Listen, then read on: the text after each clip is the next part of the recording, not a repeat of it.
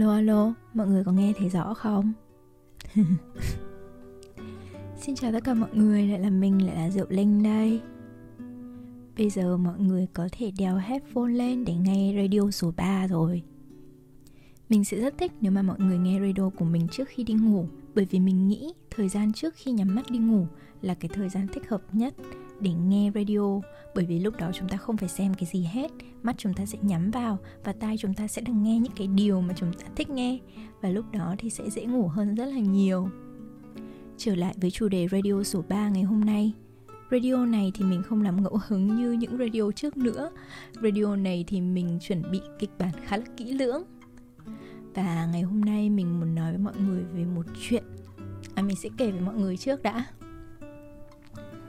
Thực ra mình là một đứa tính rất là hướng ngoại. Đến tuổi lớn lên là đi chơi tít mù luôn. Tốt nghiệp đại học một cái là mình chạy thẳng vào thành phố Hồ Chí Minh làm việc. Và đến tận bây giờ, đến cái tuổi này đáng nhẽ, theo thông thường là nên ở nhà lấy chồng, sinh con ở gần bố mẹ, thì mình lại đang ở đâu? Mình đang ở tít tận một nơi xa xôi cách việt nam nửa vòng trái đất. Đó, mình là một đứa sống ít gần gia đình, ít gần bố mẹ vì thế bây giờ lớn hơn một chút rồi, hiểu chuyện hơn một chút rồi thì đôi khi cảm thấy khá là tiếc. Từ lúc mình làm youtube đến giờ, mình không chỉ nhận được các tin nhắn của các em hỏi han, các bạn hỏi han, mà còn nhận được rất nhiều tin nhắn từ các bậc phụ huynh hỏi về chuyện cuộc sống như thế nào, chuyện ngành học ra sao. Hay thậm chí mình còn nhận được những tin nhắn của các bác nói là con bác mới sang, em còn nhỏ em sang cô đơn buồn lắm. Con làm bạn với em, con nói chuyện với em, hộ bác nhé. Thực sự, mỗi khi mà mình nhận được tin nhắn của các bác như thế, các cô, các chú như thế, mình cảm thấy rất là cảm động ấy. Như kiểu là chúng ta dù có lớn như thế nào, dù có đi xa như thế nào, thì bố mẹ vẫn luôn lo lắng cho chúng ta. Gia đình lúc nào cũng là nơi an toàn, bao bọc chúng ta nhất. Trong lúc mình làm kịch bản cho cái radio số 3 này thì mình có tìm thấy một cái nốt mình viết cách đây cũng khá lâu. Để xem nào. À, mình viết vào ngày 7 tháng 6 năm 2011 Tức là cách đây đã 7 năm. Ồ, 7 năm rồi. Rất là lâu rồi. Bây giờ mình sẽ đọc cho mọi người cái nốt đấy hồi xưa mình viết gì nhé. Cái nốt đấy vẫn ở trên Facebook của mình. Cái nốt đấy có tên là Sunny for the day, rainy for the night. Tức là ban ngày thì có nắng, còn ban đêm thì có mưa. Đại loại là như thế. Bây giờ mình bắt đầu đọc nè. Tối đi làm về, trời mưa. Bỗng nhiên nhớ đến một tối 4 năm trước Trời cũng mưa, mưa tầm tã. Mấy cái cống thoát nước ở Hà Nội được thấy cháy bừa. Nước cứ thế dành lên khắp đường. Thời gian đó là cuối năm lớp 9 Đang học hành miệt mài thi cấp 3 Đi học thêm toán về muộn Bố đón. Hai bố con lụp sụp trong cái áo mưa đi về. Cố ngồi sát Áp mặt vào lưng bố Thu tròn trong cái áo mưa cho đỡ ướt. Xe đang bon bon chạy bỗng. Xịt lốp. Trời thì mưa, nhà thì xa Chả kiếm đâu ra hàng sửa xe. Hai bố con cứ đi bộ mãi. Bố cởi tấm áo mưa duy nhất mặc cho con. Bố thì đầu trần Dắt cái xe lốp xẹp lép Cứ đi mãi.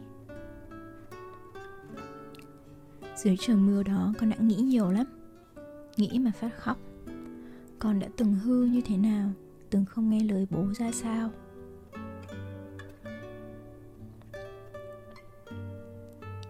Chiều nay đi thi về, Trời nóng như đồ lửa. Đi xe về mà tưởng chết cháy ở trên đường. Đặt chân vừa về đến nhà, Trèo ngay lên phòng bố mẹ. Mẹ đang thiêu thiêu ngủ. Nghe tiếng mở cửa, Lại tỉnh dậy hỏi đủ thứ. Nắng thế con, có mệt không? Lấy sữa lên uống cho đỡ khát đi. Mẹ cũng vừa đi làm về Trực cả đêm hôm qua rồi hôm nay lại ở lại làm cả ngày. Cái trời nóng hành người ai cũng mệt. Mẹ mệt gấp bội. Thế mà thấy con về Lại dậy chuẩn bị nấu cơm để con kịp mang đi làm. Con bảo con cứ năm nghỉ đi 5 giờ rồi hãng dậy Đi tắm rồi hãng đi làm Để mẹ say sinh tố tí dậy uống. Con đã sắp 20 tuổi rồi. Tuổi biết lớn, biết khôn. Con ra đường dù như thế nào thì về nhà con vẫn bé tí tẹo. Bố vẫn tối tối đợi tận đến 10 rưỡi để dắt cho con cái xe vào nhà. Mẹ vẫn nựng con dậy mỗi sáng. Cách bố mẹ chăm sóc Quan tâm con 20 năm rồi vẫn thế. Bố chẳng nói gì cả Chỉ làm thôi. Mẹ thì lại nói nhiều. Nói nhiều lúc chả có cơ sở căn cứ khoa học gì cả. Như là kiểu con gầy ơi là gầy Cái mặt con cứ trơ ra Không quan tâm dù người con có béo tròn trục trục như một cục thịt băm. Hôm nay là ngày đầu tiên con nhận lương đấy.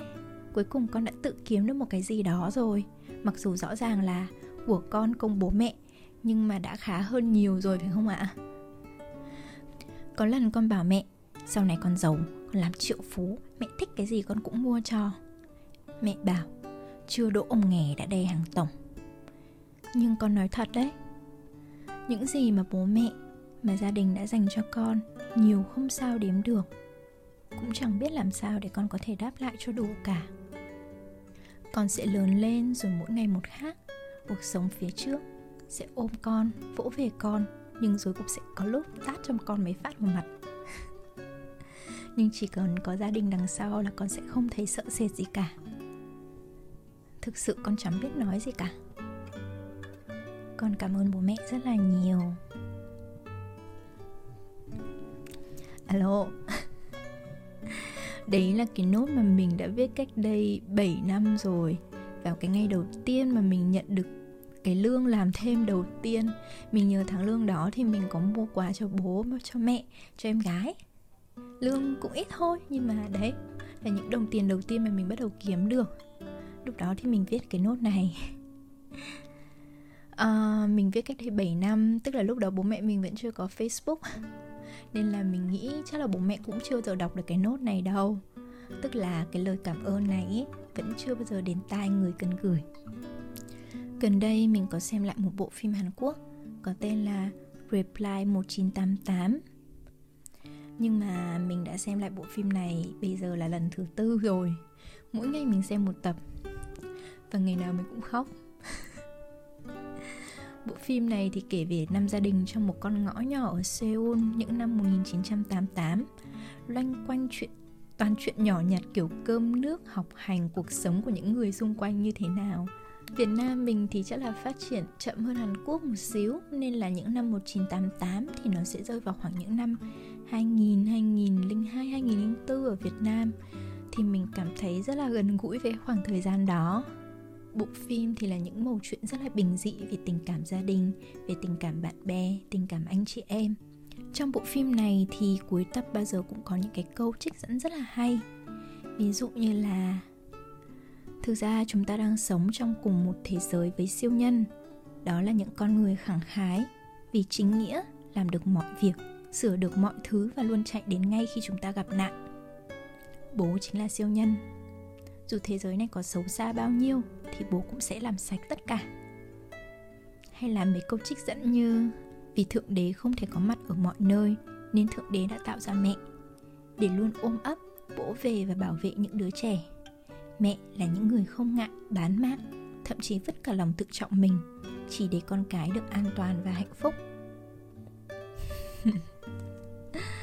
Nãy giờ thì mọi người có biết là mình muốn nói đến vấn đề gì không? mình cũng chẳng biết là mình đang nói đến vấn đề gì. Nhưng mà mình nghĩ rồi, thực ra trong tất cả chúng ta đều có một tình cảm gia đình rất là lớn lao và chúng ta đều rất là yêu bố mẹ. Nhưng mà thể hiện điều đó ra thì rất là khó. Như kiểu mình viết cái nốt kia ấy, đã 7 năm rồi, public ở trên mạng xã hội, nhưng mà mình tin là bố mẹ mình vẫn chưa bao giờ đọc được cái nốt đó. Mình cũng chưa bao giờ nói thẳng với bố mẹ là, bố mẹ ơi, con cảm ơn bố mẹ hay là bố mẹ ơi con yêu bố mẹ lắm. Nó nó cứ ngại ngại kiểu gì ấy. Nhưng mà khi mà mình sang bên này du học thì mình thấy một cái rất là khâm phục ở tụi Tây là tụi nó không bao giờ chúng nó ngại thể hiện những cái câu kiểu I love you, I love you my son, I love you my daughter, my honey, my darling. Kiểu như thế. Mọi người không bao giờ ngại thể hiện tình cảm ra nên là đôi khi mình nghĩ chúng ta cũng sẽ phải dũng cảm hơn thôi. Đôi khi yêu cũng có thể cảm nhận được, nhưng mà mình nghĩ nếu mà nói ra được thì nó cũng sẽ là những cái lời nói rất là tuyệt vời. Ở xa như thế này, ở một nơi tĩnh lặng như thế này thì thực ra mình có nhiều thời gian để suy nghĩ và mình nghĩ là mình cũng lớn và hiểu chuyện hơn. Đặc biệt mình thấy thương bố mẹ hơn rất là nhiều.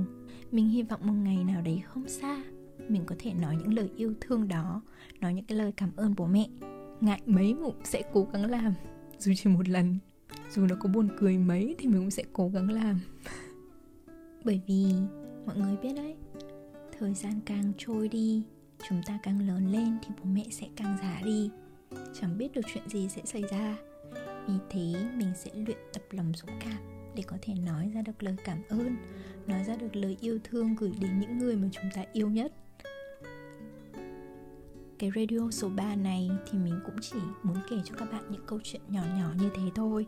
Mỗi người thì sẽ có một cách thể hiện tình cảm riêng. Bạn nói gì cũng được, bạn làm gì cũng được, không làm gì cũng được. Nhưng mà hãy cố gắng, chắc chắn làm cho bố mẹ cảm thấy chúng ta là những đứa con ngoan. Chúng ta có thể làm bố mẹ tự hào và chúng ta thực sự yêu thương bố mẹ. Thế thôi. Ok, vậy radio số 3 đến bây giờ là hết rồi và bây giờ thì mình sẽ tặng cho các bạn một ván guitar. Mình mới nghe gần đây, trong không khí Giáng sinh này. Rất là hay luôn. Vậy nhé. Chào tạm biệt mọi người. Chúc mọi người ngủ ngon. Hẹn gặp lại trong radio số 4 Bye bye.